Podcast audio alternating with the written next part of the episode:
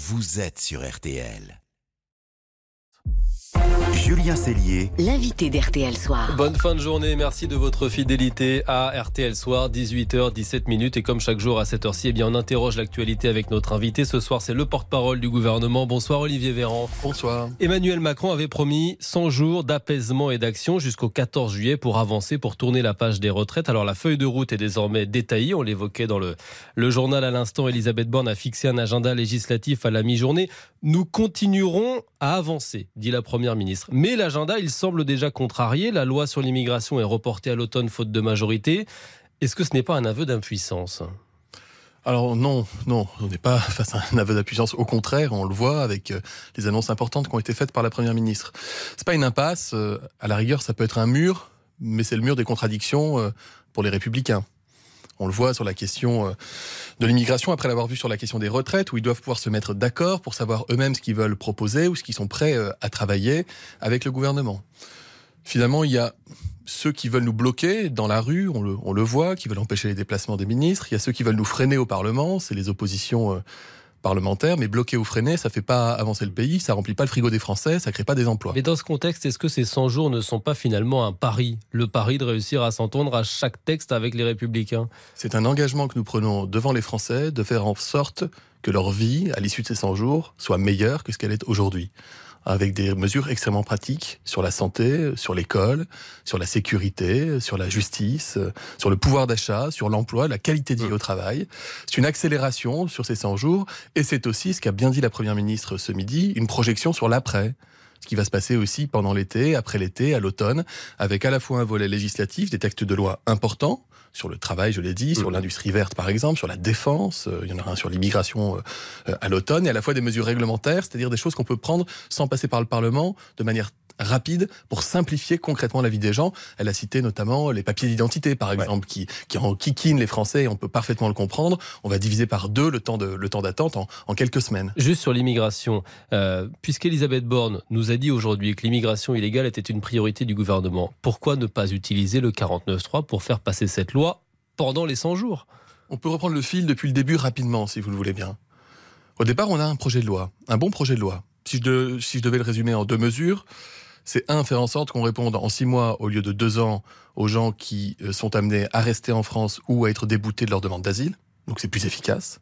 Et deux, permettre à des gens qui travaillent dans les restaurants parisiens ou ailleurs, d'ailleurs, et qui sont en situation illégale, mais dont on a besoin dans nos industries et dans notre restauration, de pouvoir le faire en légalité, sous conditions et sous contrôle. Bon, là-dessus, je pense que tout le monde doit pouvoir s'entendre. Le président du Sénat, Gérard Larcher, euh, républicain, nous a demandé de retirer le texte parce qu'il a dit « c'est pas le moment, il faut pas diviser ». On l'a retiré. On l'a retiré. On propose de redéposer le texte, maintenant que de l'eau a coulé sous les ponts, et, et les républicains nous disent « attendez, il faut déjà qu'on se mette d'accord entre nous ».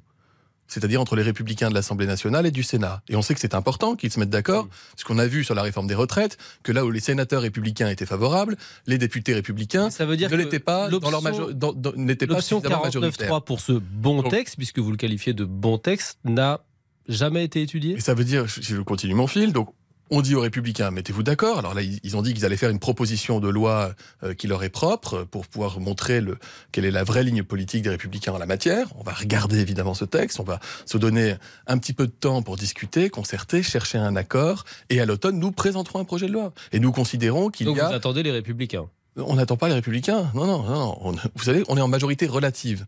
Ça veut dire qu'on ne peut pas faire adopter de texte de loi avec notre seul groupe, avec nos seuls groupes parlementaires. On a besoin de la gauche ou de la droite. Bon, en matière d'immigration, alors que c'est un texte qui, honnêtement, c'est l'ancien socialiste que je suis qui vous le dit, c'est un texte, c'est un texte pratique qui permet de solutionner des choses et qui est un texte humain et qui est un texte concret qui en, et en même temps permet de limiter euh, la fraude, l'immigration illégale, et cetera. Donc ça va dans le bon sens. Clairement, il va dans le bon sens, ce texte. Bon, la gauche nous a dit d'emblée non, bon, on verra. Donc on regarde du côté de la droite, ils nous disent il nous faut du temps nous-mêmes pour nous mettre d'accord. On leur donne ce temps et encore une fois, à l'automne, on présentera un projet de loi. On l'entend, ça peut être compliqué de trouver une majorité à chaque texte. Ça n'a pas fonctionné sur les retraites, c'est compliqué euh, sur l'immigration. Nos auditeurs s'interrogent peut-être, je vous repose la question, mais est-ce que vous n'avez pas l'impression que le quinquennat peut être bloqué ? Mais encore une fois, nous ne sommes pas bloqués. Deux chiffres pour vous en convaincre. Une vingtaine de textes de loi adoptés en un an, en majorité relative, avec des majorités construites avec la gauche ou la droite. Mmh. Les énergies renouvelables, c'est avec la gauche. Pour vous, il la, loi sur le nucléaire, avant et un la loi sur le nucléaire, la loi sur le nucléaire, c'est avec la droite et les communistes. quatre-vingt-quinze pour cent des projets de loi du gouvernement ont été adoptés sans recours au quarante-neuf trois. Donc ça veut dire que dans l'immense majorité des cas, ça fonctionne. Après, il y a des textes qui sont emblématiques parce que visibles, politiques, avec un clivage idéologique. C'est le cas sur les retraites, c'est le cas sur l'immigration. Normalement, nous, on présente des textes qui sont de nature à obtenir des majorités avec la droite ou la gauche, mais on voit bien, et on a vu notamment sur les retraites, que la droite ou la gauche, parfois, eh bien, est capable, pour faire des, des, des coups politiques, de renier ses propres idées. Donc on souhaite vraiment avancer, tout en disant ça, je vous dis aussi qu'on souhaite l'apaisement et qu'on puisse avancer, parce que, je vous le redis, notre objectif, c'est de remplir le frigo des Français, de faire baisser le chômage, euh, d'améliorer l'emploi pour les Français, d'améliorer la sécurité pour les Français, et, et c'est ça en fait. Quand les gens qui veulent nous bloquer, ils bloquent pas le gouvernement, ils bloquent la France, donc nous on refuse le blocage, et on n'est pas adhérent ni au syndicat de l'immobilisme, ni au parti de l'immobilisme, ce serait mal de le connaître. Vous voulez avancer, mais on se demande si ces cent jours vont vous permettre de tourner la page des retraites. Alors Elisabeth Borne n'a pas évoqué le sujet des retraites à la, à la mi-journée, mais visiblement tout le monde ne veut pas la tourner. Euh, la page, est-ce que vous pouvez vraiment avancer sans les syndicats qui, pour l'heure, ne veulent pas rencontrer le gouvernement et avec deux tiers de la population dans les sondages qui souhaitent toujours la poursuite des actions et des manifs ?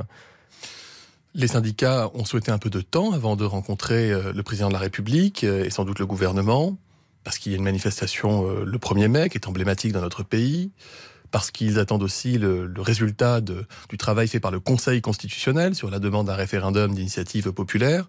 Et donc, ils n'ont pas dit qu'ils ne souhaitaient pas rencontrer, ils ont dit qu'ils souhaitaient un petit délai avant de le faire. Et nous, nous avons totalement la porte ouverte, la main tendue, pour pouvoir accueillir les syndicats. Parce et avec l'opinion publique, puisque parce le président de la République bat un record d'impopularité d'après nos, notre dernier sondage B V A pour R T L. Est-ce que ce sera facile de renouer le dialogue avec l'opinion publique ? On sent que c'est compliqué aujourd'hui sur le terrain. Les déplacements des ministres sont perturbés au quotidien. La meilleure manière de, de renouer avec les Français, si tant est qu'il faille le faire dans le sens où le lien serait distordu, ce que je ne crois pas, il y a, il y a une réforme qui est impopulaire, donc il y a un moment d'impopularité. C'est assez classique avec les réformes des retraites. Je ne sous-estime pas la colère des Français et je la respecte. Pour ceux qui mais elle passera pour vous, mais cette colère. Il le faut, parce que ce que nous voulons, c'est travailler pour améliorer le quotidien des Français, pour qu'ils aient une école meilleure qu'avant, une santé comme avant, de la sécurité, un emploi, un logement, et qui puisse aussi nous accompagner dans la transition énergétique. C'est ça les préoccupations au quotidien des Français, c'est travailler sur le pouvoir d'achat, les aider dans la lutte contre, contre l'inflation. Donc euh, il y a des, il y a des mouvements, euh, évidemment, on l'a vu avec les manifestations, euh, les, les journées de grève où les Français ont exprimé leur désaccord sur ce texte, mais le dialogue avec le Français, comme le dialogue avec les syndicats, il est indispensable parce que l'action que nous menons, elle est pour eux, pour les Français, pour notre pays. J'évoquais il y a quelques instants les déplacements des ministres qui sont traqués. On a vu des comités de mauvais accueil dans, dans plusieurs villes. Le ministre de l'Éducation qui a dû attendre vingt minutes pour sortir de son train à Paris euh, cette semaine. On est aussi marqué, Olivier Véran, par le, le degré de violence et je dirais même d'acceptation de la violence. Euh, je regardais un sondage Elabe ce matin. cinquante-six pour cent des Français jugent les insultes envers le président ou les ministres compréhensibles. On a vu une effigie d'Emmanuel Macron brûlée à Grenoble. Est-ce que vous vous attendiez à un tel degré, j'allais dire, de haine ? Est-ce que vous l'aviez anticipé ? Clairement, le bruit des casseroles, c'est la colère qu'on fait bouillir et c'est la démocratie qui s'évapore. Quand euh, on veut vous couvrir pour vous empêcher de parler, quand on veut vous priver de dialogue, de discussion et d'échange et de débat, quand on veut empêcher son contradicteur de s'exprimer, quand on veut empêcher des ministres de se déplacer sur le territoire de la République, quand on fait usage de menaces contre des élus de la République, voire qu'on a recours à la violence, c'est pas de la démocratie qu'on défend. Donc il faut clairement préciser les choses. Et autant j'ai parlé tout à l'heure de ces Français qui sont en colère ou inquiets avec la réforme des retraites et avec qui il faut évidemment que nous discutions, nous échangions, et ils le demandent. Et quand je me, j'étais il y a quelques jours à Brignoles dans le Var, à la fête, à la foire de Brignoles, pour discuter avec des dizaines d'habitants qui avaient envie de discuter avec moi. Et certains m'ont dit, on n'est pas d'accord avec votre réforme. Et on en a discuté. Mais beaucoup m'ont dit, au-delà de la réforme des retraites, qu'est-ce que vous allez faire après pour notre pouvoir d'achat ou pour nous aider dans notre quotidien ? je, je, dis, je fais la différence entre cela et ce mouvement qui est animé par des groupuscules, qui guettent toute la journée des ministres ou des députés pendant leurs déplacements, animé clairement par des délégués de certains syndicats radicaux, par des mouvements très politisés, et qui ne correspondent pas, j'en suis vraiment convaincu, je vous le dis, à, à la volonté des Français, y compris ceux qui ne sont pas d'accord avec la réforme des retraites. Un dernier mot sur la situation à Mayotte. La justice a bloqué l'évacuation de, de bidonvilles. Les Comores ne veulent pas accueillir des migrants expulsés. Cette grande opération de sécurisation du département d'Outre-mer semble assez compliquée euh, depuis quarante-huit heures sur le terrain. La tension aussi est très forte. On a vu des affrontements, des Mahorais qui ont été menacés. Est-ce que cette opération est vraiment réalisable ou est-ce que c'est plus compliqué que prévu ? C'est une opération qui a déjà été réalisée sous d'autres formes sur le territoire de Mayotte. Il faut savoir qu'il y a eu vingt-cinq mille personnes expulsées l'année dernière, qu'on renforce encore les effectifs de sécurité, de police, pour pouvoir intervenir dans les meilleures conditions possibles. C'est ce que nous demande la population là-bas, hein. C'est ce que la population nous demande. Quand vous avez des barrages routiers, que vous avez des armes, que vous avez des tirs, des vols, des pillages, c'est inacceptable. Il faut faire respecter les lois de la République, c'est-à-dire accueillir les gens dignement lorsqu'ils ont vocation à rester, et lorsque ce sont des personnes qui n'ont pas vocation à rester sur le territoire national, et qui, en plus, pour certains d'entre eux, commettent des exactions comme celle-ci, il est normal, il est légitime, il est rassurant que la République fasse respecter les lois et les règles de protection pour tous. Merci Olivier Véran, porte-parole du gouvernement, d'avoir été notre invité aujourd'hui dans R T L Soir. R T L Soir qui va continuer. Vous restez avec nous, continuez de décrypter euh, l'actu. Dans un instant, il y aura vos dessous de l'actu. On va partir à New York où se tient le procès pour viol de Donald Trump. Une ancienne journaliste l'accuse. On va tout vous expliquer. Et puis plus léger, laissez-vous tenter dernière avec la nouvelle chanson d'un des artistes préférés des Français. Est-ce que vous saurez le reconnaître, euh, Olivier Véran ? C'est tout sauf un détail. Cabrel. Cabrel, évidemment. Francis Cabrel, de retour, bien entendu. Et on découvre son nouveau titre dans quelques instants. Vous restez avec nous, à tout de suite. Ouvrez vos cœurs, ouvrez vos yeux, ouvrez, nous sommes en chemin.